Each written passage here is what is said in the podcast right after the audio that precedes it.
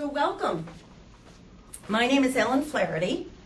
Um, and just to give you a little background, um, I am one of the nurse practitioners on the geriatric team, uh, known as the Blue Team, over in internal medicine. Um, I have been a geriatric nurse practitioner for over 30 years. Um, and my practice has focused a lot on uh, pain, managing pain, and uh, interdisciplinary teams. So, trying to get teams to work better together in both long term care and in the hospital. Um, I, uh, right now, my clinical practice is across the street on the team, and I also coordinate the community home care practice uh, right now with Dr. Stadler. So, we see patients at home and we see patients in assisted living facilities and some of the local nursing homes as well. Um, and I also wear a hat over here. Uh, we have a geriatric education center uh, that focuses on, it's a grant that's funded by the government, that's focused on educating um, healthcare providers who are kind of at the grassroots. So, so providers of all different disciplines who are actually in, in the field touching patients. Um, and then also help out with the Aging Resource Center, which is, this program is sponsored through the, the Aging Resource Center. Um, so while I have some slides and I gave you some handouts, I'd really like to try to have this be as informal as we possibly can to really get to see what your needs are, um, why you're here today, and to have a dialogue about um, different types of pain that people have. Um, and um, to see, um, to talk a lot about some of the management plans and some of the solutions that we have. Um, so to start out, I just wanted to kind of frame the issue. Um, pain is a very common problem in older adults. Um, and so we see um, 20 to 50 percent of what we say community residing older adults so that's folks that are not in nursing homes. Um, and in nursing homes, it is much higher. Uh, and the reason for that is mostly that people in nursing homes have more problems or are there because of, you know, hip fractures or other types of issues that brought them to the nursing home. And a lot of those issues really focus on mobility. Um, so that's why we see a lot, a lot more nursing home residents with, with persistent pain. So I'm just going to stop there and we're going to go around and I'd like you to introduce yourselves and just tell me um, what attracted you to come here um, to this program today. Uh, my name is Joan Krimlisk and I spend two days a week with my mother.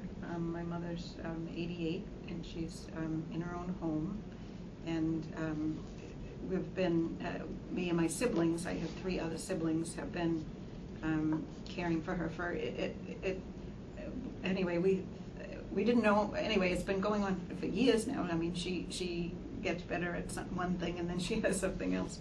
So, um, but anyway, so I have been um, anyway caring for her uh, with the days that I'm with her, and um, so let's see. um, so anyway, I happened to be here for the, I came for the flu shot, and so uh, she has she has certain um, um, uh, let's see, uh, I, uh, pain or just difficulties, I guess, in various things, and so how to be best handle, um, or make her more comfortable. Mhm. uh, So, anyway, that's, Terrific. Well, welcome. thank you.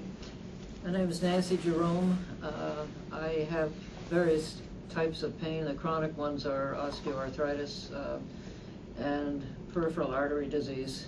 Uh, which affects walking. And I have a back, upper back spasm that nobody can figure out why, uh, that I've now had for about six years. Mm-hmm. Um, the spasms and the PAD interfere with all kinds of things that I want to do. I've tried all kinds of uh, solutions, but uh, I've been to another pain workshop which was not suited to my type of discipline and, and, exercising and so on. I do a great deal of exercise, and um, I just thought I might pick up something new that I hadn't thought about by coming here. Sure, Sure. So welcome. We're just going around and folks are introducing themselves and just saying for a few, a few words about what attracted them to come here to this program. So if you'd like to continue. Oh, sure. My name is Stuart Smith, and uh, I'm interested in uh, addressing my hands, which are, I can't tell if it's uh, arthritis or uh, the tendons, Mm-hmm. and just, I wonder what I can do about it. I'm I'm a musician and it gets in the way. Sure, sure. Well, welcome. Um, Good morning, my name is Sylvia, and, um, oh, this seemed like a good thing to, to come to. Um, Maybe I can learn something I didn't know. I have a variety of kinds of pain. Mm-hmm. Um, Mostly, the, the pain I have is sort of unexplained in Western medicine, so I just hope I can pick up some information as to Terrific. like where to go next. Mm-hmm. Guess we can just keep moving Yeah, across my site. name is Manette. Um, I have had back problems forever, and I find uh, if I walk, it becomes very painful. So I walk with a stick between my elbows in my back, and the stick ends up touching the part of my back which is most painful, Mhm. and I find it helps. Hmm. Um, I have had um, shoulder problems forever, so usually I get an injection every four months or so, and sometimes it works for a very long time, and sometimes it doesn't work at all. Mm-hmm. Well, welcome. My name is Norm Allinger.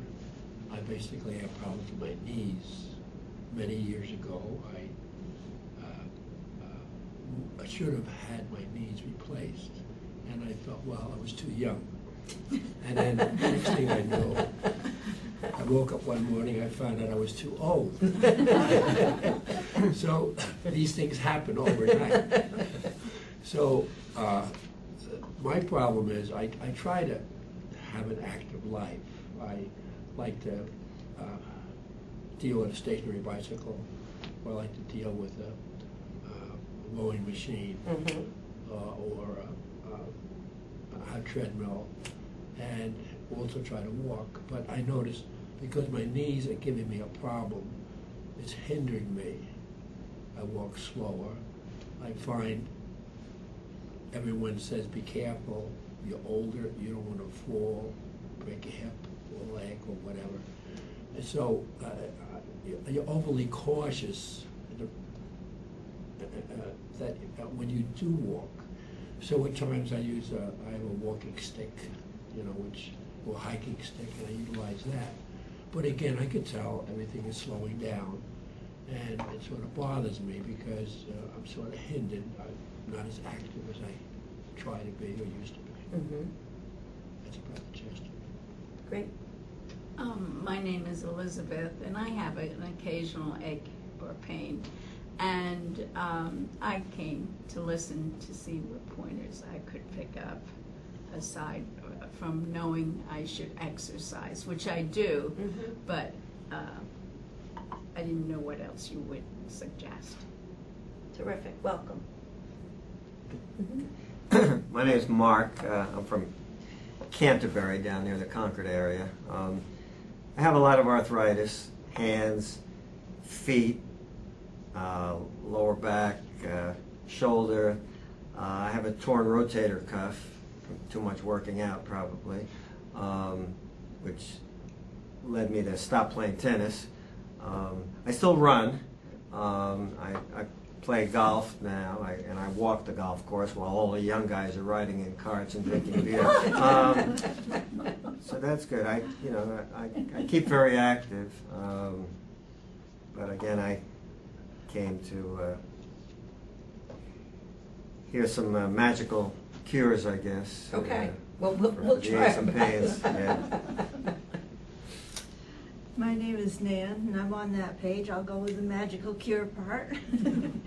uh, lower back, as usual, you know, Mhm. with everybody, and a little bit of sciatica type of thing that does respond to certain kinds of exercise. Mm-hmm. But looking for the magic part. Okay, let's see what we can do. okay. My, my name is Ron. I'm here just to learn more how to deal with all the joint pain that I have. Mm-hmm.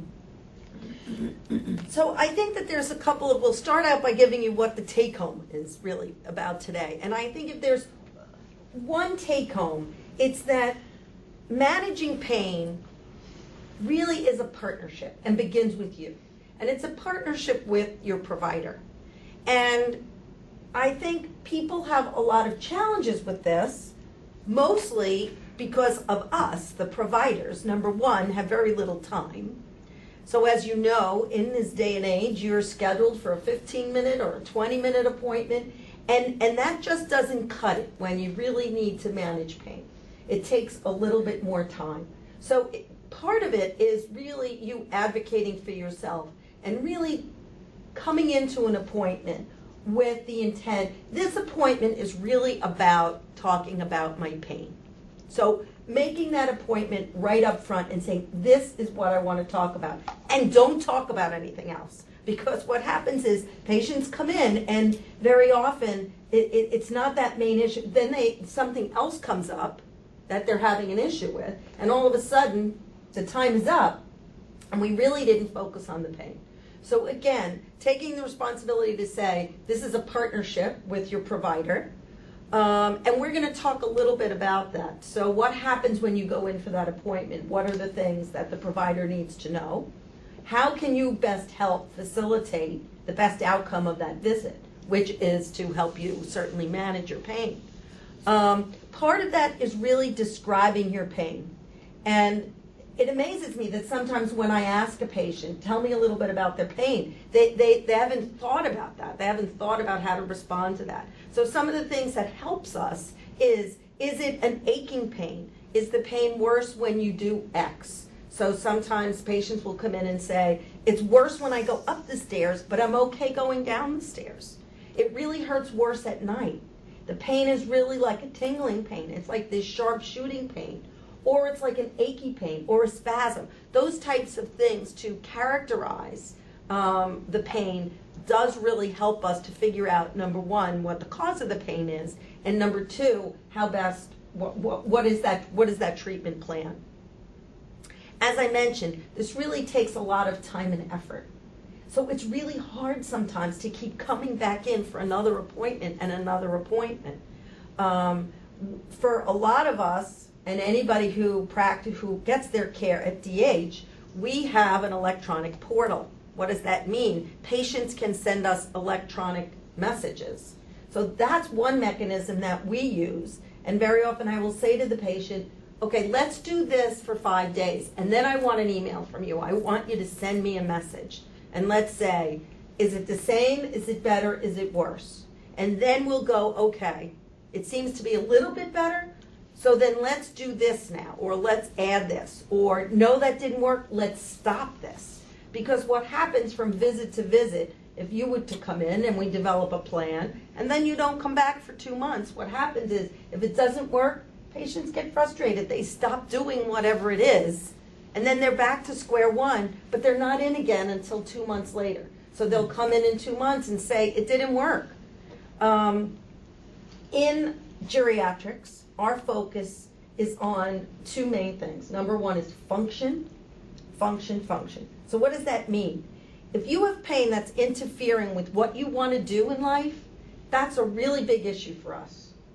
Um, and number two is quality of life. And usually the two of those go hand in hand. Because when we ask people about quality of life issues or what is it that you think about as you age in terms of um, your, your overall health, um, what your goals are in terms of where you want to be, most people say function. Most people say, I want to be able to walk. I want to be able to do what I like to do. I want to be able to live at home or whatever, whatever their goals are. And so part of that is function and part of it is quality of life. And as a geriatric practitioner, that really is my goal and my obligation to figure out what is it that you want in terms of your care and how aggressive you want us to be to figure this out. And when I say aggressive, I don't necessarily mean how many more medicines I'm going to add to your med list, but how, how much are you willing to really partner and put in the time to figure out about things that we can, we can do together to make it better. I've given out, did everybody get the handouts? You guys didn't get them, I'll just get them for you. Um, one of the things that is very, very helpful um, is a pain diary. And what that does is, I love, love, love when patients come in with pain diaries. Sure, because it really does help us to identify, as the questions, you know, um, what makes it better, when are you getting the pain? Um, and again, like I said, that really helps to identify um, some of the things that we can do for it. So, not easy stuff. Some of this takes time, and it takes a lot of effort to do this. So, when we talk about describing the pain, we want to know where does it hurt? Very specifically, where does it hurt? When did it start? Does it come and go? Most pain in older adults, most persistent pain is musculoskeletal pain. So that's really what we're focusing on today. We're not talking about kind of acute pain that you'd get with, you know, a gallbladder attack or gout, although those things happen. What we're really talking about is kind of this persistent pain, which just from what you guys have talked about already, that's really what we're dealing with is, is musculoskeletal pain, mostly from osteoarthritis. Sometimes people have worsening pain from injuries that they've sustained. Sometimes it's sports injuries when they were much younger. Um, but some people will come in and say, you know, I've always had a problem with this shoulder. I dislocated when I was a pitcher in high school, and this shoulder has never been the same. Um, again, what does it feel like? Is it aching? Is it stabbing? Is it sharp? Is it associated with any tingling or burning or heat? Um, anything make it better? Usually patients come in and, and they've tried stuff because intelligent people and they'll go to the drugstore and they'll either talk to a pharmacist or they'll go to that aisle in CVS and they'll see, you know, icy hot and they'll see all kinds of different things.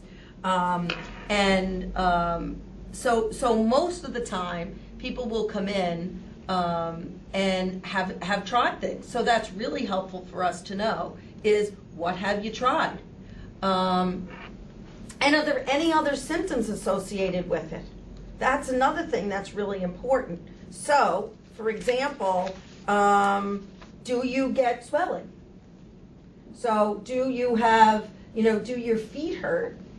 And there's also edema associated with it, so swelling of your feet. And is that part of the syndrome of what's going on?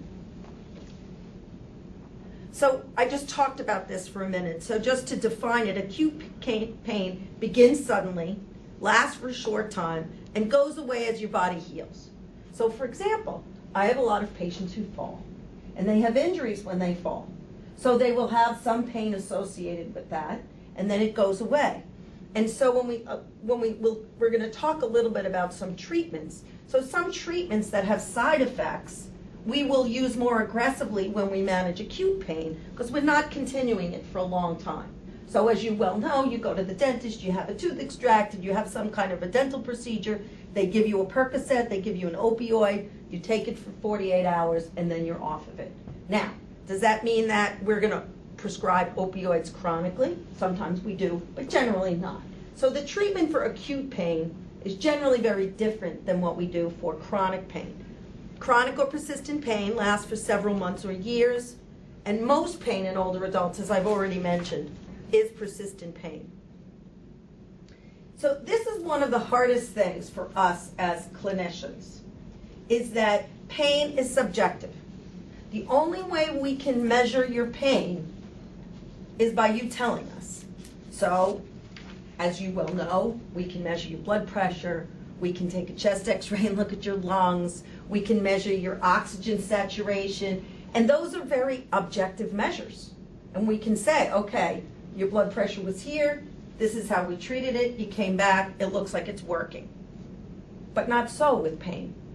So, what happens is that somebody's subjective uh, response to it is really what, what is the measure that we have to be able to, to know whether or not any interventions work.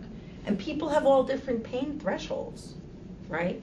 So, you know, some people slam their finger in the car door and they go to work the next day. And they have a swollen finger and a black fingernail and they're like oh well you know i've hit my thumb with a hammer. I'm a carpenter or whatever and that's life. Somebody else would call in sick for three days. Um, so so again it's very very subjective. However what we know is and get, getting back to the pain diary is by you having your own kind of objective measure to know is am i a five today or is it a two when I do this after I play golf, is my pain a six? Um, so by you trying to objectify it really helps us because that's the only way for us to know whether something's getting better or whether it's worse. Uh, many years ago, about 10 years ago, the Joint Commission of Hospitals said that pain is the fifth vital sign. So it, vital signs include heart rate, respiration rate, blood pressure. Those are what we call the vital signs. So no matter what happens, certainly as a nurse, that's what I was trained. The first thing you do is take somebody's vital signs.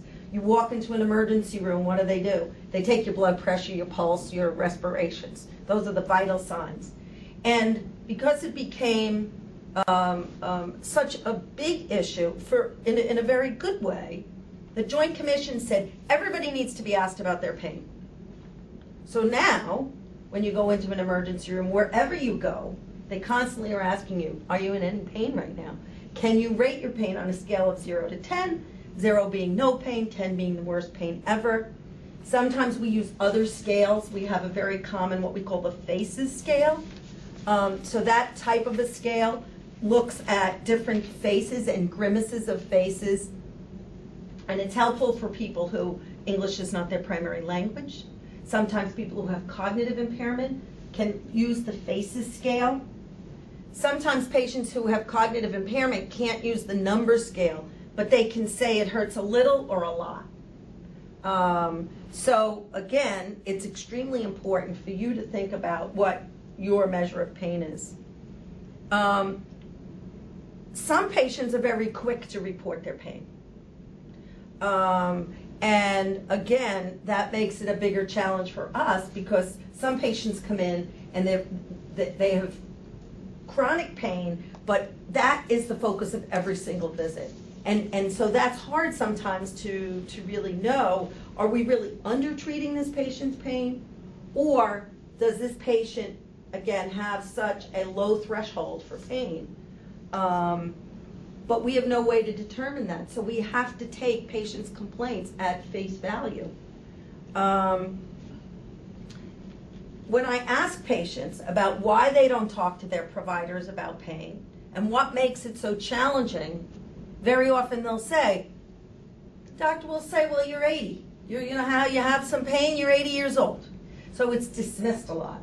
So pain is not really um, um, treated in I would say it's treated very differently in older adults than it would be than a 20 year old who came in who has pain.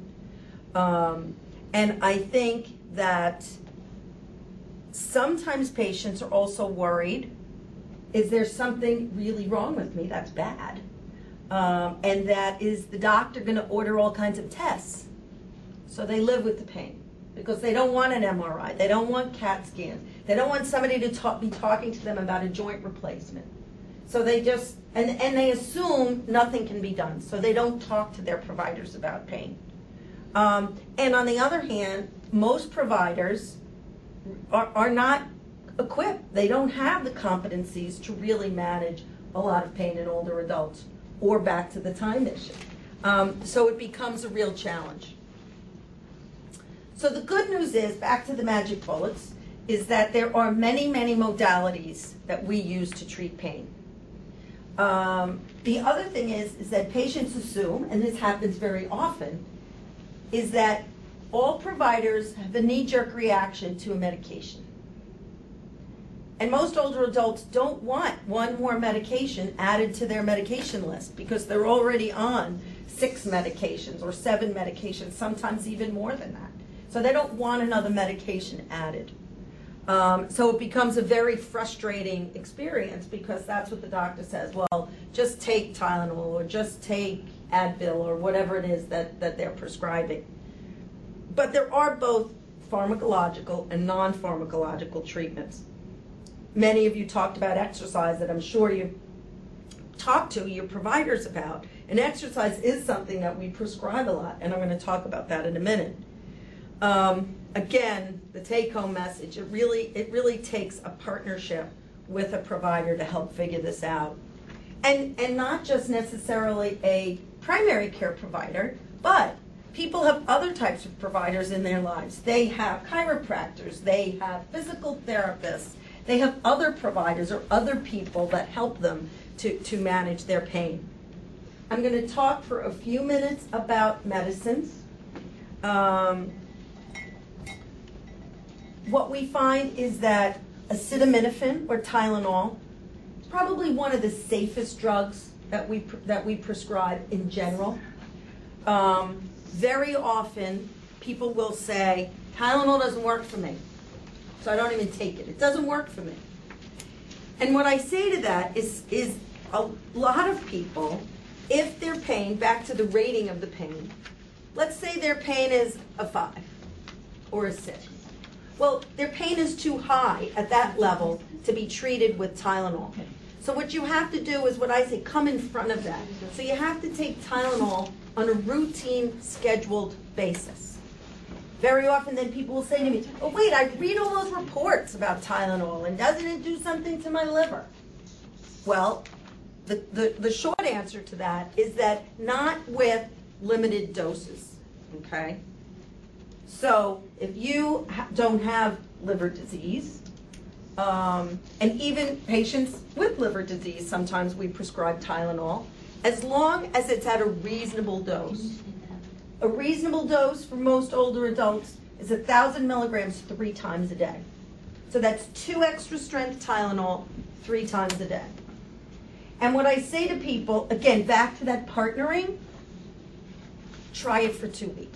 Just do me that favor. I know you're telling me it doesn't work for you, but let's just try this for two weeks. If it doesn't work, stop it. But let's just try this for two weeks. Some people do very well with just taking two at night.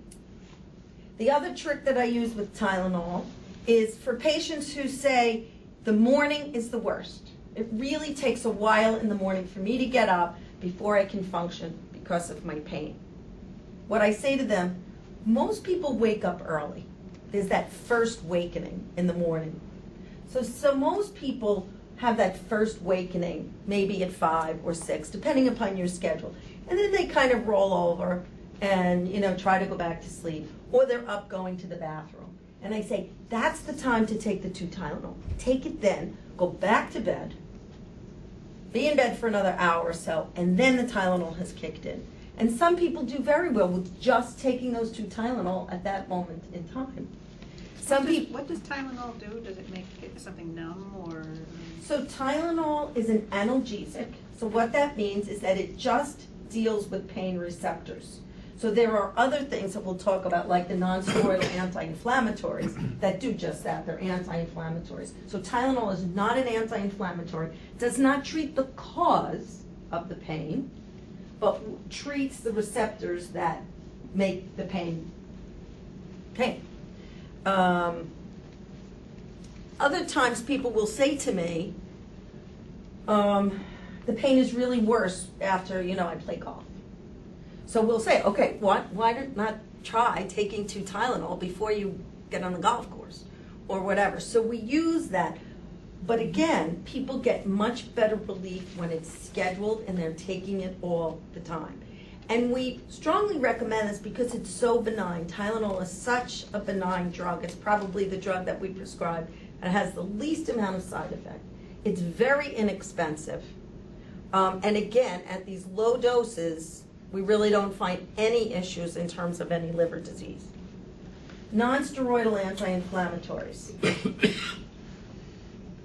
What I say to patients is that this sends more gastroenterologists on cruises every year because of the amount of GI bleeding. Okay? So even at really low doses, drugs like Advil, ibuprofen, Motrin, Celebrex, they're all nonsteroidal anti-inflammatories. And they can cause a lot of GI distress. Bleeding is what we worry about. Okay? They can also cause some, chronically, can cause some kidney issues and some cardiac issues if you've had some significant cardiac issues. In general, back to the acute chronic thing, in general, if somebody has had a history of GI bleeding, an ulcer, I will never prescribe an anti-inflammatory. That's it. If you've had bleeding before, never prescribe it. However, if you've never had any bleeding before, and you don't have significant kidney issues or cardiac issues, we use nonsteroidal anti-inflammatories at low doses for short periods of time. So you fall, you pull your shoulder, whatever. Again, you're playing sports, you're exercising. If you have an acute injury, we will often prescribe very low dose. So, for example, for ibuprofen or Motrin, and that's the one with the least side effects, 200 milligrams three times a day with food. Okay? That's one little red pill on the ibuprofen, which is only 200 milligrams. Now, when we prescribe that in younger people, we'll prescribe like 800 milligrams three times a day for an acute injury. I can guarantee if any one of you wound up in the emergency room at a non geriatric friendly ER, you would get high doses of Motrin. So, this is a very common thing that people order very high doses of Motrin in older adults. That's when the GI guys go on cruises all the time uh, because, of the, because of the high rate of the bleeding. So, we really are very, very careful. Now, do I have people that take chronic anti inflammatories? Yes. Um, and those are people that say to me, this is the only way that I can get through my day is to take this. And I take it with food. Sometimes we even prescribe a stomach medicine that's going to protect their stomach so they can take the anti-inflammatory. So we'll prescribe an omeprazole or a Prilosec with the anti-inflammatory. Again, back to what we talked about, function and quality of life. So if somebody says to me, look, this is the only way that I can function is if I take this anti-inflammatory, then we talk about how we can manage that. Mm-hmm. Is it, does it make any difference if you take buffered aspirin as opposed to plain aspirin? Great question. So aspirin steps it even higher in terms of your risk of bleeding, buffered or not buffered. Um, so yes, it does. But even what we're finding in the recent studies, even low dose aspirin increases your risk of bleeding. So even baby aspirin, which have, you know, who doesn't take a baby aspirin every day? It was always the joke that they said, well, you know, the research is still out, but every doctor in America takes 81 milligrams of, of aspirin every day because of the, the studies that have come out that show the, the risk of, of, uh, of heart attacks and how uh, just a baby aspirin every day reduces your risk of a heart attack. Um, but aspirin has a much higher actually incidence of bleeding than even the anti-inflammatories. Um, narcotics, yes. I'm sorry to That's interrupt okay. your thought. Um, I've been prescribed uh, 81 milligrams by my doctor. Mhm. I'm gonna go get some. Um, What is in the coating of the coated? She wanted me to take coated aspirin. Right. So the coating on aspirin or buffered aspirin, it's it's it's a sim- simethicone, so it's like a Maalox. Oh. So it's like a little Maalox that's wrapped around the, so it protects your stomach. Okay, Yeah. thank you. Um, and again, this is all something that's done in partnership with your provider. I'm just giving you kind of some general uh, uh, guidelines and recommendations, but everybody is different. So, What do you think about taking ibuprofen? I've been taking it since 1978 without stopping, uh, sometimes much larger doses when I was younger. Um, 84 now. Um, and I'm still taking uh, 400 twice a day with food. mhm. Uh, everybody I've run into in the medical field has said If it works, keep taking it. If you haven't had any bleeding, keep taking it. I also take, of course, the low-dose aspirin for the peripheral artery disease. Right, right. So I think what we know is that as you age, your risk goes way up for any type of side effects from it. Uh, My job and the job of any provider is to educate patients, to say, these are the studies, and I can show you the studies that say, you know, 60 years old, you're taking all this Motrin, you're perfectly fine. As you age, if you looked at the correlation between GI bleeds and ibuprofen, the risk goes, it's, it's really very linear, the, the risk goes way up. So, we're back to the discussion about function, quality of life, and risk. Um, so what we will try to do is reduce the amount, because it's dose dependent, meaning the greater the dose, the greater the chance you have of having any GI bleed. So we would say, let's try reducing that by adding maybe some scheduled Tylenol, something like that. We will attempt to reduce it. Some people say, I can't function, I'm gonna take the risk, but take it with food, or again, maybe even adding another stomach protector medication to prevent that. Um, so again, it becomes a very individualized um, plan. Um, I'm sure, go ahead. Yeah, I will take Aleve or ibuprofen once every ten days or two weeks, and I know I'm gonna have some bleeding afterwards. Is there any concern about permanent damage if it's that infrequent? You know, I don't take it every day. Right. But, Um, and when you say you have bleeding afterwards, you have obvious bleeding? Yeah, Yeah. Um, I would strongly recommend you taking an over-the-counter stomach, like an omeprazole with it, and I bet you'll reduce I your do take bleeding. omeprazole every do? morning, Twenty milligrams? yeah. Yeah. So you could try taking another one with, with the, uh, with the occasional Aleve. You take Aleve, you said, or you take? Yeah, something, ibuprofen? either Aleve or ibuprofen, yeah. Right. Um, again, there's, there's, there's no study that shows, okay, this is the straw that's gonna break the camel's back for you. Um, but I think, again, if you, if you, if you go to the doctor and you have blood work done and they know you're not anemic, so that's part of the problem, is that sometimes people are anemic to start out, for whatever reason. They're not producing enough red cells or whatever. So you take somebody who's a li- a, little bit of anemic already, and then have them a little bit of bleeding, and then you start to run into some trouble. So, um, you know, back to the occasional dosing, that generally is okay. Um, um, and and but again, if you're already bleeding, then that you obviously already already have the risk. Um, I'm, I'm, go ahead. Isn't acetaminophen supposed to be bad for your kidneys? No, it's your liver. Oh, So your liver. acetaminophen is metabolized in the liver. Um, but again, with reasonable doses and low doses that I said, there aren't any studies. The studies that have been done that have shown a lot of liver problems with, with uh, with acetaminophen are really, really high doses, not low doses that we prescribe.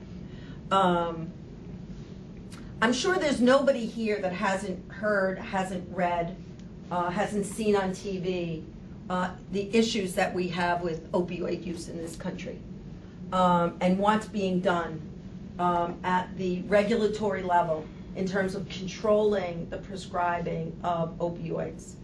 Um, uh, for many of you, you're aware that you know Governor Shumlin last year in Vermont made this. That was the, the his state state of the state address was about um, the issue with uh, addiction um, and prescribing in Vermont. Um, has anybody heard of the movie Hungry Hearts? Um, if you have an opportunity to see this movie, I strongly recommend it. The movie is about a pediatrician um, in the North Country of Vermont, like uh, St. Albans, um, and he was having 16 and 17 year olds come into his office begging him to help them that they were addicted to painkillers. They were addicted to opioids. And he didn't know how to help them. Um, and there is a drug called Suboxone that is has really revolutionized addiction, the treatment of addiction, um, much more so than methadone, which was always the, the drug that we used. Um, Suboxone, however, is a drug that um, is very challenging to use and prescribe. You have to be licensed separately to prescribe it. And you can only have, I don't know, it's something like 100 patients. So it's very challenging to use this Suboxone. But he had no idea what Suboxone was when these, when these kids walked into his practice. But he came, became very educated about this. And as you know, um, with addiction, there's a, a huge recidivism. Um, just as there is with, you know, alcohol and tobacco use, any types of addicted substance. What you see very often is people will stop and they keep going back. And, it, and because it's such a challenge to manage addiction. So this movie really profiles these young people and how they got involved and how this happened to them. And remarkably so, some of these kids are really mainstream kids. Some of the kids in the movie, you know, the parents were on drugs, the mother's shooting up in the kitchen. It's like, you know, they're really kind of at the edges. But a lot of these kids are mainstream kids who wound up getting addicted to these drugs very, very quickly. Um, and what we find is that we, providers, we prescribe a lot of these drugs. And a lot of these drugs get prescribed for many, many different reasons. So I'll give you an example. My daughter, who's 17, had her wisdom teeth taken out. Now, she was given 30 pills, 30 tablets of oxycodone. Um, she took one, and we used ibuprofen and Tylenol, and she was fine. And you know, wisdom teeth out in two days, she was fine. She said to me, "Mom, you know, there's a kid in my high school. He sold his." I'm like, "What?" Like totally naive about this. I'm like, "Really?" She's like, "Yeah, it's unbelievable. The amount of. So, so she, the the street uh, uh, market for these drugs, she is about fifty dollars a pill." So she could take these drugs to Hanover High School and sell them for like $50 a pill. And now they're being prescribed by the dentist. Which again, I'm not criticizing the oral surgeon that prescribed them because she was having the wisdom teeth taken out, just like everybody in this room. You've had a procedure, you get a narcotic. Um, so what happens is, is that where are all these narcotics? Well, they tell you don't flush them down the toilet because then you're going to be drinking them, right? So when you see this movie, Hungry Hearts, two of the kids in there say, where did they get them from? Grandma. They went to their grandmother's medicine cabinet. Um, and the, all of the kids in this, and kids, and some of them were older in their 20s, they said that was one of the first things that they did was they would they went to somebody's house, open the medicine cabinet and see what was there. So of course I immediately ran home to my own medicine cabinet, and I'm you know a intelligent provider. Yet I had, you know, whatever it was, and I had that from her. I don't know, my husband had something else. So, what's happened now is that there is a huge, huge control over any prescribing of these types of drugs. Any controlled substance that we have to have like a specific prescription for. So both in Vermont and New Hampshire, as a prescriber, I have to be registered and they track every single prescription that I write. So what has that done? It's provided, it's really encouraged a culture where we don't prescribe these opioids. Now, this has been happening over time, but it's it's much more acute right now. So it, it, it is you know, when we do prescribe chronic opioids, we have a contract. Does anybody know what that is when we talk about a, a narcotic contract? So if we are going to have somebody on narcotic, you're shaking your head, yes, you know what? Do you want to talk a little bit about that or? No, oh, oh, okay. I'm a nurse. Oh, okay. So what a narcotic contract enables us to do is to have a contract with the patient that says you will get drugs from nobody else. Because again, when you think about patients who are addicts, they will try to go to different doctors to get different drugs.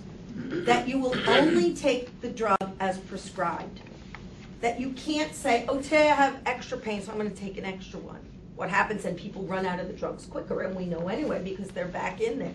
But you can't up the drug on your own. You have to communicate with us. So you can't change the prescription. And it goes through. It says you have to go to the same pharmacy to get the drugs. So somebody has to agree to a lot of these conditions before we will prescribe chronic opioid medications. Now, there are actually very few patients that we have to, in, in the context of all the patients that we care for, that we have to prescribe opioids for. But there are some patients whose pain is so bad and it has such an impact on their quality of life that we do need to prescribe um, these types of medications. Where could we see this movie, Hungry Hearts? So what I would do, there's a website, so I would Google it, and it will tell you. When the movie was made, it was to have been shown in every high school in Vermont. It was actually shown here at DH. And at some of the showings, they actually have the cast and the physician come. He's retired. He's an amazing man. I mean, when you see this movie, you know, it's just what he did for these kids was just absolutely incredible. So if you Google it, it will show, I think, on the website where they're going to be. And obviously, this is New Hampshire, so it's not just Vermont. Um, Google How old Hearts. is it? hmm? How old is the movie? The movie was made. It's less than a year. It's Oh, it's okay. it's pretty recent. They came to DH probably six months ago, and the movie was shown, and the cast was there, and yeah, it was really it was very enlightening. I have to say, as a provider, um, to really hear their stories and to uh, have them talk about again um, where they got these drugs from, because it really makes you think. For every prescription that that you write, where is that going to wind up, and who potentially, you know, where where potentially could that do do real But harm? But isn't it, they're so smart, they, they know how to beat that system and still be able to get drugs, you know, from another doctor. Do you think it's, do you think it's really, really foolproof? Oh, that they I to, I agree with you hundred percent. I think It just is so Right. So, so, and, and we could talk about addiction for another hour and a half, but, But but you the, know- the addiction is extremely, extremely challenging to treat. Yeah. And, and, and that, what we do know is that when you are an addict and you have that craving for that drug, And you'll the- steal from your grandmother. I mean, I mean, it's really, really the when you. I mean, obviously, there's a whole study about addiction, but um, people will do really, really crazy things, including doing a lot of illegal activity like stealing. I mean, that was part of the whole movie. And isn't the prescription goes, you can't get it until the day, that's the day that you need that next pill? Usually, isn't, isn't. So it- when you have a contract, Yeah, back to that. right. So we have contracts, and we are legally prescribing it. Mhm.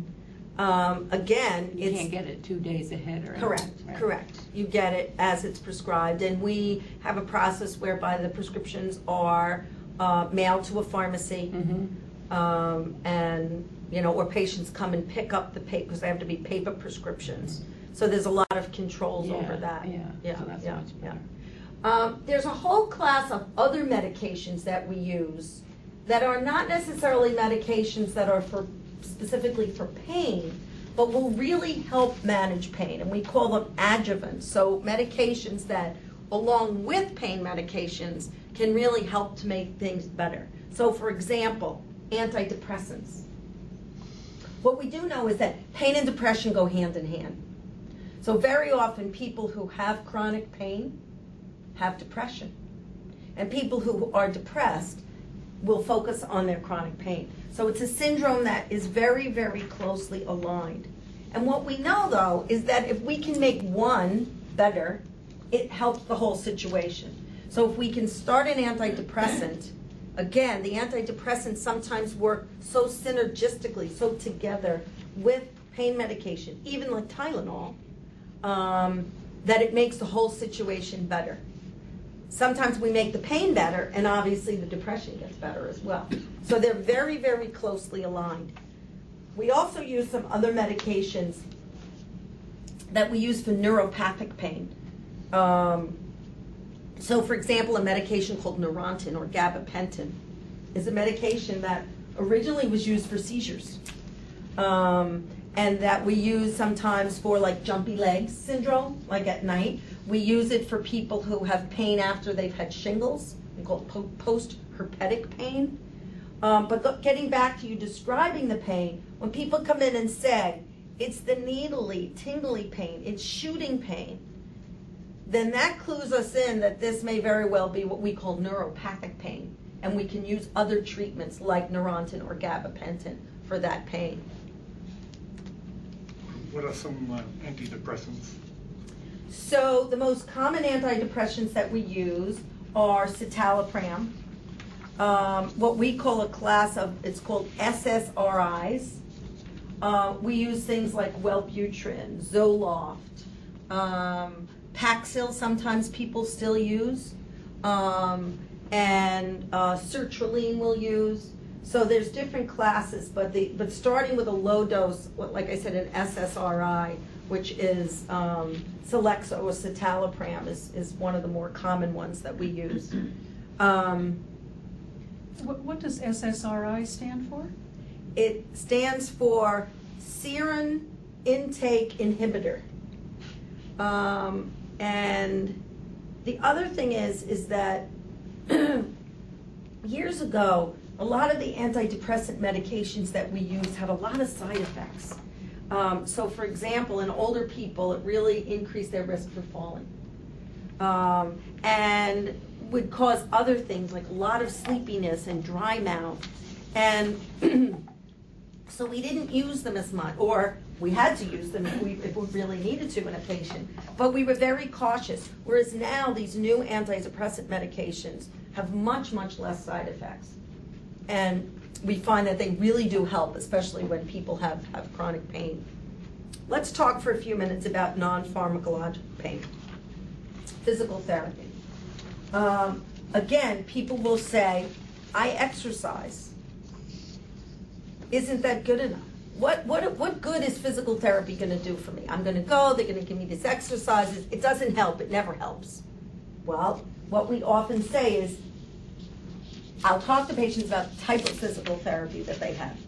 Was the physical therapy prescribed specifically for the pain?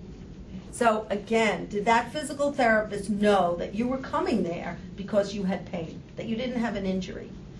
And, you know, physical therapy is like anything else. You can go to somebody that really helps to manage what's going on, and you could go to somebody who's really focused on a 20 year old with a sports injury. So finding the right physical therapist is really important. Mm-hmm. Um, what we do know with, with older adults is that, especially older adults who have real mobility issues, is that they actually need a course of physical therapy about three times a year, which is very different from traditional thinking.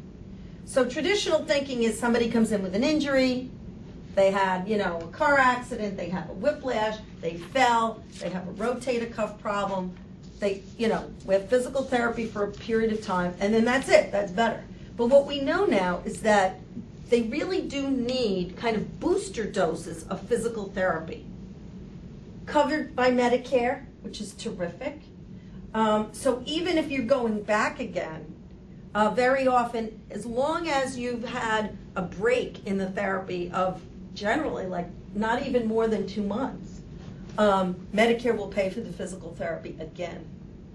Um, so that's why I, I really try to get patients to understand that it's really, again, a booster dose. This is not something you're going to do and it's going to be done. You're going to check that off.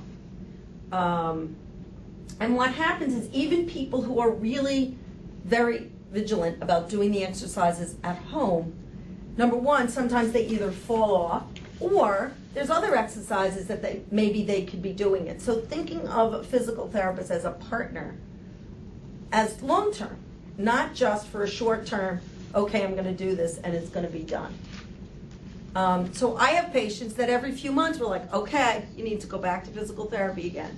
Needs an order that we have to prescribe, um, but that really can help.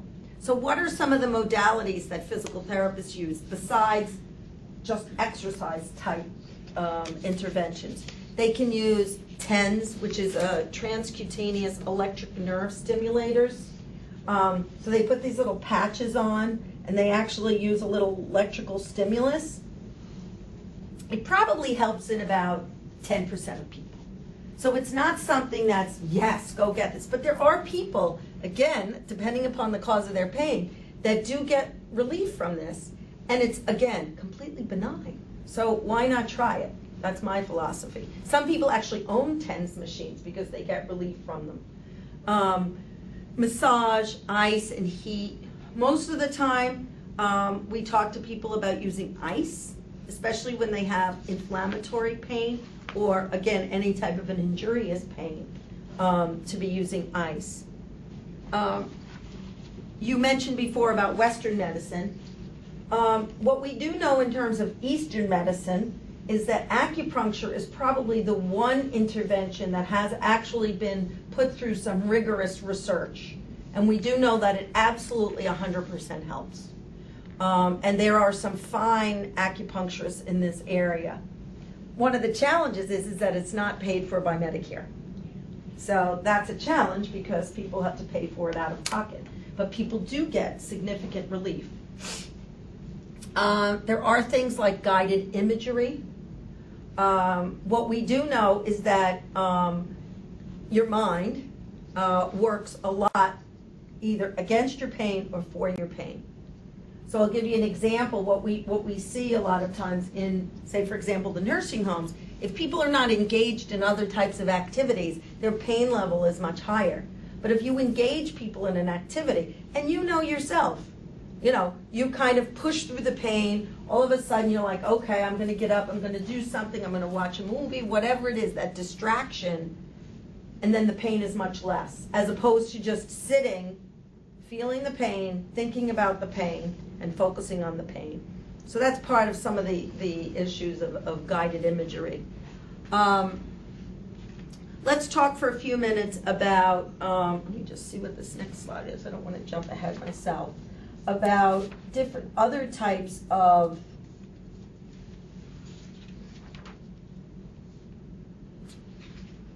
okay. Other modalities. Um, has anybody here been to a pain clinic? Okay. Um, one of the things that's used in pain clinics are nerve blocks.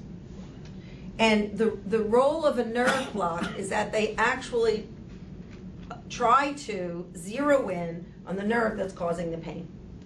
Um, and in the hopes that that, that that will help. A little different from using steroid injections, which we talked about.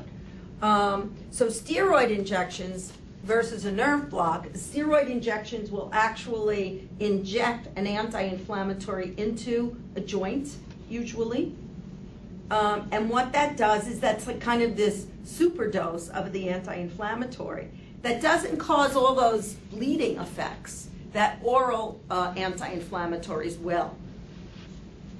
Um, one of the challenges is that uh, I'm sure you all remember um, the pharmaceutical uh, mixing firm that was in Massachusetts, and there was all that controversy about the, the steroid, the liquid steroid, and that people that it was all contaminated.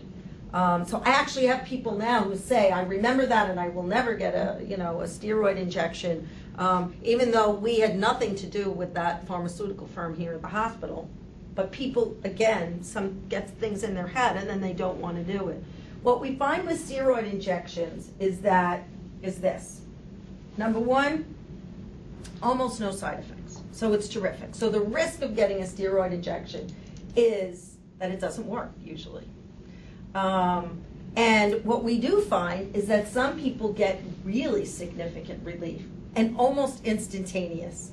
Some people it takes a little while, so it's not instantaneous in all people. So some people it takes up to three days, um, up to a week, we say, after you get the steroid injection before it gets better. Um, what we know is that some people get relief for a short period of time and then it goes away. Um, usually, you will not get serial injections quickly together. Um, so it's usually a couple of months that we wait before we'll redo another injection.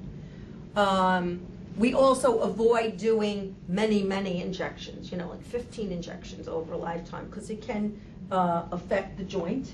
um, but can be extremely effective um, for both acute and, and chronic pain.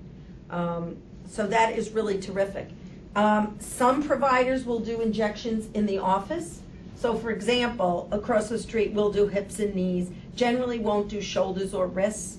Um, so, sometimes people get, um, again, um, significant wrist pain from, and it's kind of not necessarily a carpal tunnel or like a pre-carpal tunnel, that they really have a, a hard time. I mean, I've had patients that say like, I can't knit, I can't do anything, um, and will and they'll get injections and they'll be fine. And sometimes they'll be fine for two years. Um, so that's another option. Um, some people use hypnosis. Um, again, the mind over matter kind of thing, um, which can be very helpful. Um, usually, when patients go to a pain clinic, we think of this as kind of a comprehensive assessment and a comprehensive plan that includes many, many different options that they talk to you about. I noticed you did not include chiropractic. Mhm. A lot of people swear by chiropractic, Mm-hmm. chiropractic, so. Right. Any reason for that? Um, no, I mean, I'm not completely anti. Um, as you know, most, most traditional, uh, Western providers, um, don't promote chiropractic care. And I, my feeling is, I actually think that some chiropractors do amazing work. What, what I talk to patients about is, do we know what's causing the pain? So not just to go to a chiropractor, do we know what's causing the pain? That it's not something that really we need to investigate further. Um, and what type of chiropractic care is it? Um, so there are chiropractors that I call cowboys, and then there are other chiropractors. I worked with a chiropractor in New York when I did work in HIV and AIDS. She was both a, a masseuse and a chiropractor, and so the type of chiropractic care she did was was very low intense. It wasn't this kind of cowboy care, as I call it. So again, it depends on the chiropractor. Um, there are some risks in chiropractic care, um, especially in terms of your neck.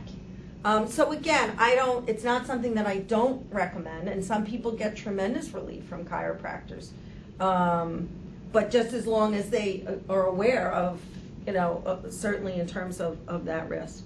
Um, so let's talk for a minute about exercise because that's probably one of the things that we really talk a lot about and providers talk a lot about. And so the etiology behind that is so let's just say you have knee pain. And that knee pain is really probably caused by a degeneration of that knee joint, bone on bone, um, degeneration of discs in your back. So, so it's a skeletal problem, right? So what we do know is that, and this is just really kind of simple, the impact on that skeletal problem, on those two bones, right, can make the pain a lot worse, right? So most people will say, when I walk, that's when it hurts. What we know is that if we can build the up the accessory muscles, the stronger the accessory muscles are to that joint, we can take what I say is the heat off that joint, right? So the, there's much less pressure then on that skeleton of that knee. So because you you've got much stronger quad muscles, right? And so that takes away the pressure of putting on that knee. So that's it, that's a simple explanation of why exercise works or why exercise helps. The other thing that uh, exercise does is it hopefully helps you and trains you not to do the wrong things, right? So people who have back problems, for example, um, they'll come in and they'll say, I did it again. I lifted this way. I did that. Whatever I wasn't supposed to do, I did. And that's why I'm back here again. Um, so again, it helps to think about that. Exercise, while it really has to be done regularly, people are shocked at the small amounts of exercise that they can do that actually helps. Um, and walking is absolutely terrific, but walking really helps in terms of overall function, cardiovascular health. But if you have a specific knee problem, you should be doing specific knee exercises. If you have a shoulder problem, you should be doing very special shoulder exercises and doing them regularly. Um, so there are a lot of other modalities specific to, again, physical therapy that they can help you with. Um, for example, pool therapy. So some people get tremendous benefits from, from doing their exercises in a pool. Um, Medicare will pay for that. So there are ways to get that paid for. Mount Ascutney has a great program. There's one at CCBA. So we can specifically prescribe pool therapy.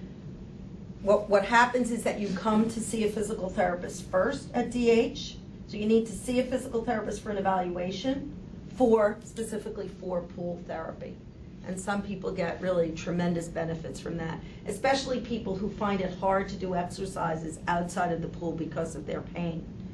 Um, other things that are that are you know kind of obvious is getting enough sleep, um, avoiding tobacco, caffeine, alcohol, um, and and and again, sometimes people really need the support of one another to talk about that, talk about their pain. Um, chronic pain can be um, very challenging emotionally. Uh, it can, as I mentioned before, talk about depression, can cause anxiety. Um, so it is extremely important to think about that from a psychological uh, point of view. And again, that's a lot of what happens in terms of like a comprehensive pain center. Yeah, uh, you mentioned caffeine, and I would, that, that rang the bell. What uh, uh, is the thinking about that? Reducing it or eliminating it from one's Right. diet? So it's a great question. So what is, what is the mechanism, I imagine, that you're asking? And I, Yeah. and I honestly don't know what the mechanism is, other than to know when we look at studies and look at people who have persistent pain that's not getting better. Uh, part of that is, is people who, uh, who have higher doses of caffeine. I would uh, venture to guess that it's more neuropathic pain. However, when we talk about caffeine, you know, my general philosophy is everything in moderation. Okay?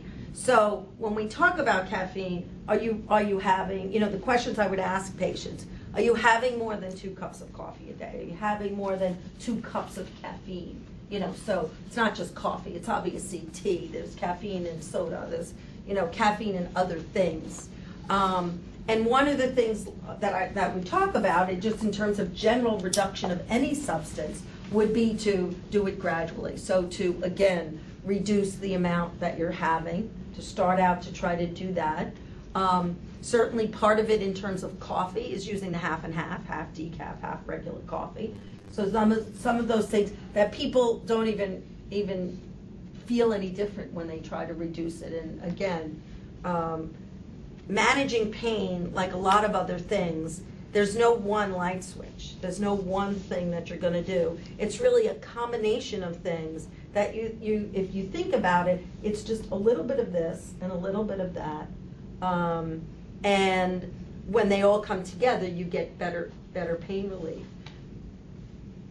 Well, this, uh, I'm- I'm trying to make sense of this because many of the pain relievers contain caffeine. So Mhm.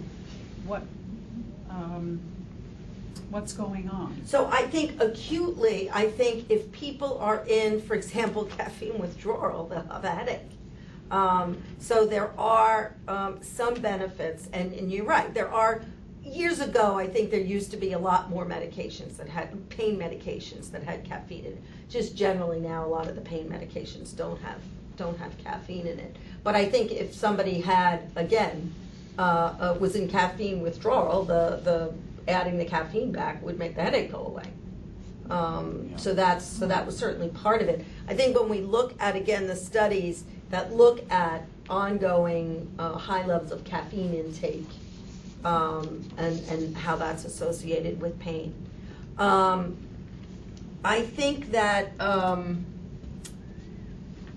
Just to talk for a minute about people who are cognitively impaired, we talked before about um, how we measure pain on a scale of zero to 10, and what happens when somebody can't tell you what that number is. what happens when somebody is cognitively impaired and can't even express that they have pain or not? How do we know as clinicians, as providers? Um, so we do have scales where we look at things like moaning and grimacing and increase in agitation um, that we use to, to try to measure pain. Um, there's a lot of myths about pain. Um, and so I thought we would just go through a, a couple of these. Uh, number one, most people don't have to live with pain. Truth or myth?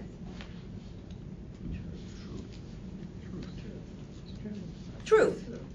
We've just spent the last, you know, hour and 15 minutes talking about how you can get to be either pain-free or have a reduction in the amount of pain that you have. Um, most people who take narcotics become addicted to the medicine. Truth or myth? Myth. Most people do not become addicted. Um, although, as we talked about, it, that's what we read about all the time, right? That's what's in the headlines. So people become very, very fearful about taking opioids.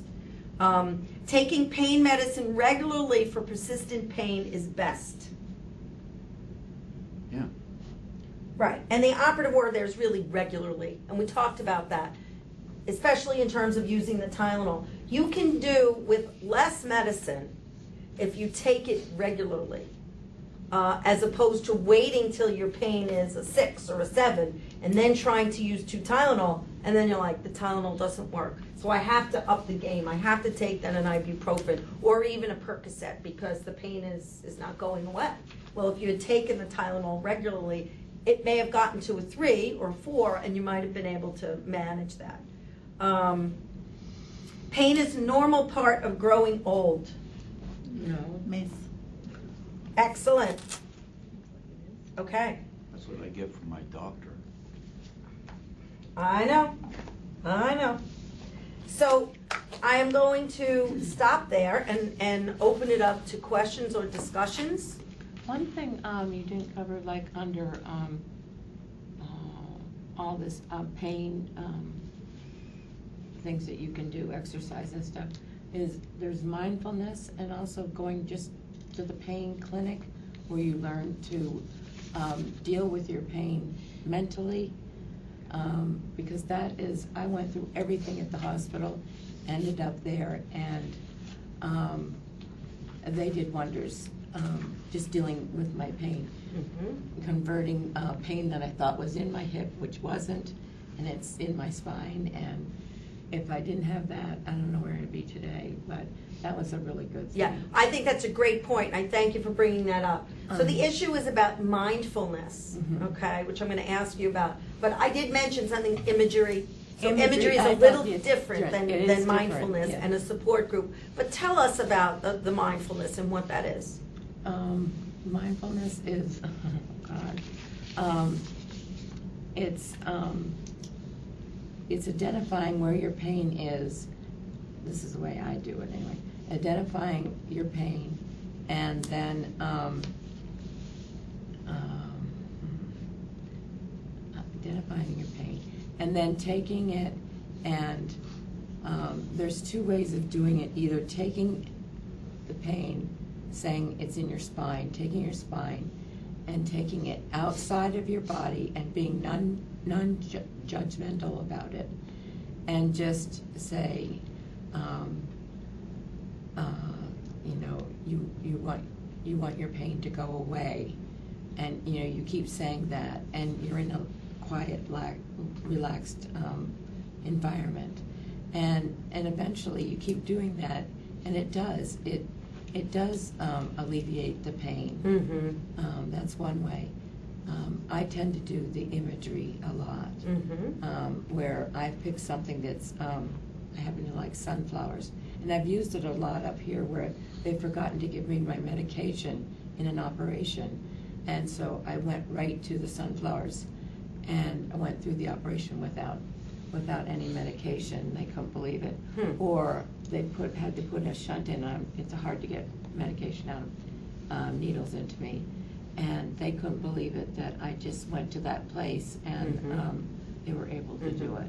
So, uh, So for yeah. a long time, I've practiced um, psychometry or Right, mindfulness. and a lot of that goes together. So when I It try does. to describe mindfulness, mindfulness is like relaxation on steroids. It's like Yeah. where you go through a process of not only complete relaxation, but just trying to remove everything from what you're thinking about. So so so getting to that that you know blank space in there. Right. And then through that process, like you said, trying to focus on whatever it is. So there's mindfulness practice for stress, Mhm.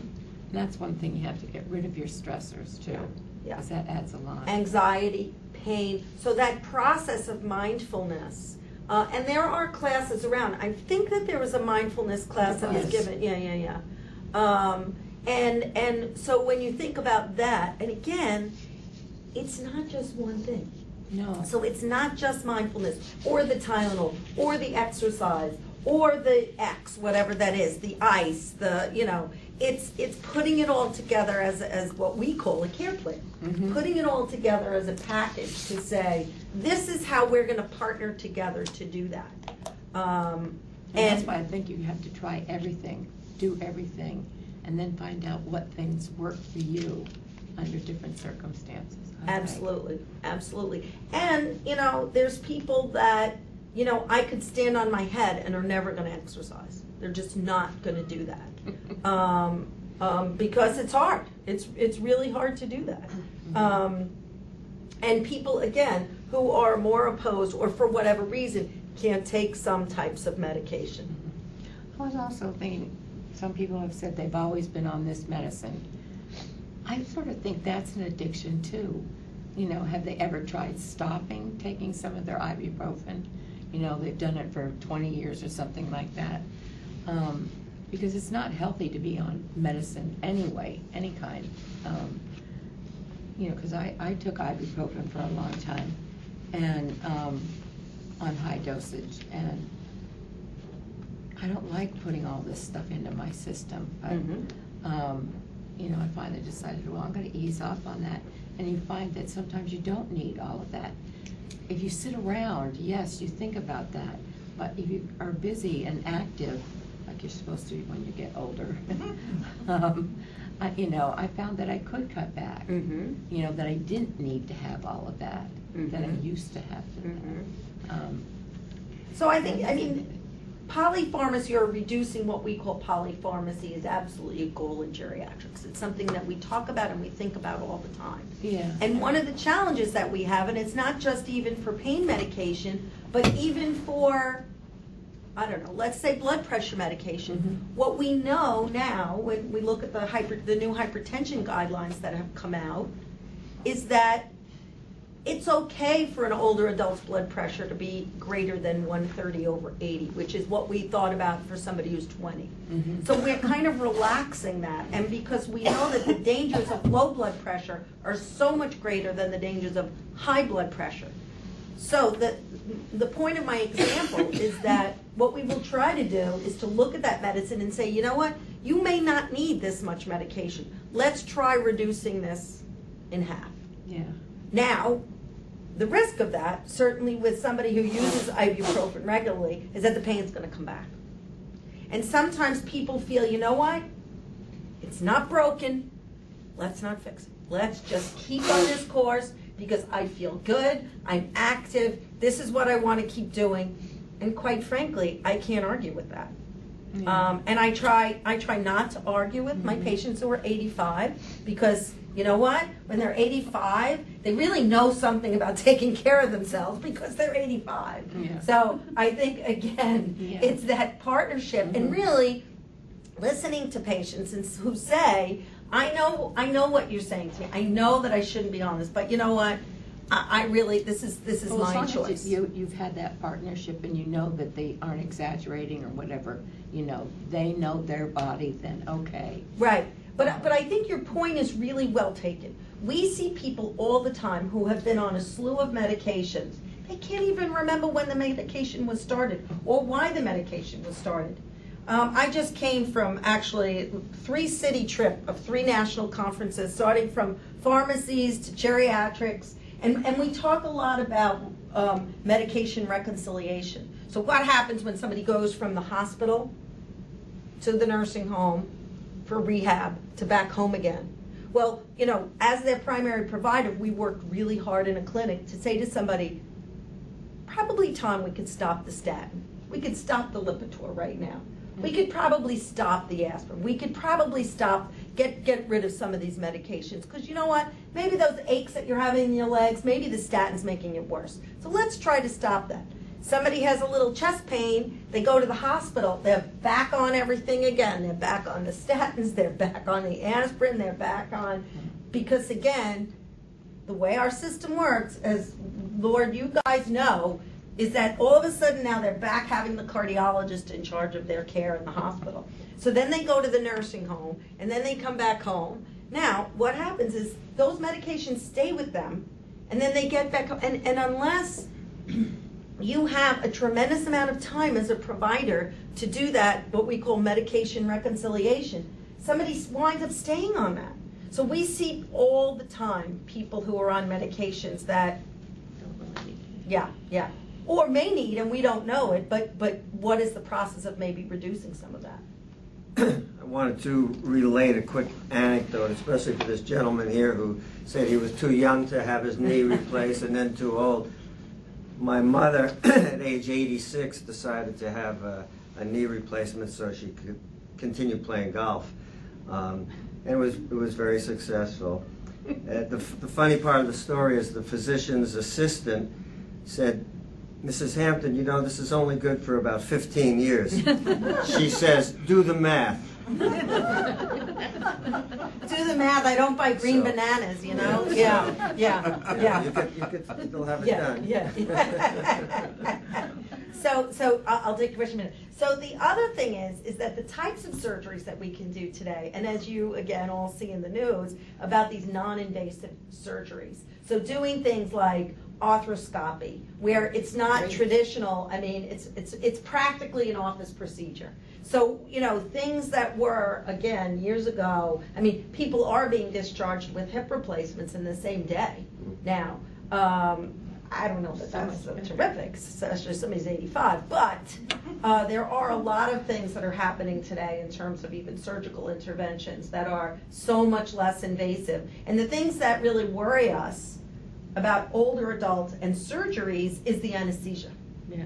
That's the biggest problem. So again, if you can do these minimal, minimally invasive procedures where you don't need all that anesthesia, then the sky's the limit.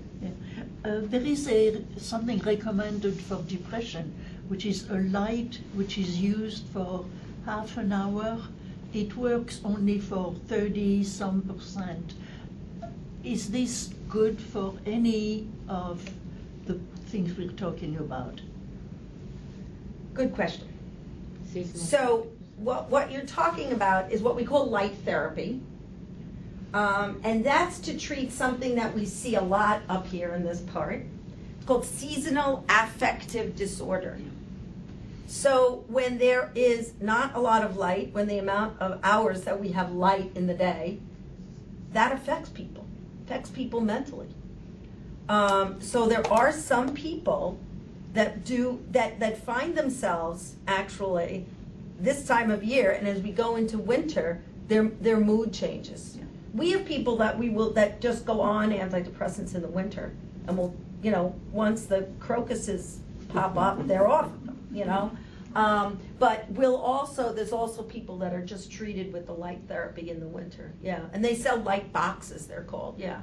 But again, it's a completely benign treatment. And as we were talking, I have that, yeah. Well, if you if you think that you're doing something for yourself, it's very hard to know whether that's you know again you know we talk about the placebo effect. Yeah. If you think something's you know working, it may very well work, especially when it comes to things like mood and, and depression. I do have that seasonal effect. I feel it though. Yeah. What, what is the, the best way to dispose of uh, medications that you don't Oh, the use drugstores anymore? are taking them now. Great question. Don't flush them down the toilet, but what do you do? Right. So there are some police stations that have disposable uh, units, and there was just actually a national bill passed that is mandating these boxes be put in healthcare facilities and in police stations. So you can call your local police station and your local pharmacy. Um, Yeah. and sometimes they are specific days, some of them you can drop them off all the time. Um, so, um, because it's a, Can, can they be used for other people, or are they No. just destroyed? they're destroyed. They're destroyed, which is, which is a shame. And, and there are some programs actually that, that we do, um, that will take used medications, but not narcotics. It's too dangerous to do that. Um, but, It's even sad though, like, um, even if it's packaged up, you know, and you haven't even opened it, they can't reuse it. No. right, Nothing. It's a, it's so much waste in this there is a tremendous amount of waste. And, and, you know, that's coming to light more and more now in terms of thinking about accountable care and Mhm. value-based care, and can we reduce some of the, some of Right. this Well, waste, for like when you sure. Have a surgery, they automatically would get you everything that you might need. Half of it you didn't use, you Right, know? right. And they Right. should wait until. Right. And what we find, especially in, in healthcare facilities, if somebody goes, say- say, again, has a knee replacement, a hip replacement, they wind up in a rehab facility for maybe only a week, uh, the, the, you know, we write all these list of medications that they could potentially have if they had a stomach ache in the middle of the night, if they had this, if they have that. And the pharmacy delivers all those medications. And once they're out, that's it, you're charged for them. So again, it's Don't- it's, use them. and well, well, to well, it's not an individual generally that's charged, it's, it's us, it's the government. I mean, it's, you know, Medicare is paying for this, Medicaid is paying for this, so we're all paying for this um, when these medications go unused. And it, there's a tremendous amount of, of waste um, in terms of that. Other issues, questions? Well, I thank you for coming. I hope this Thank was you. helpful to, uh, to some degree.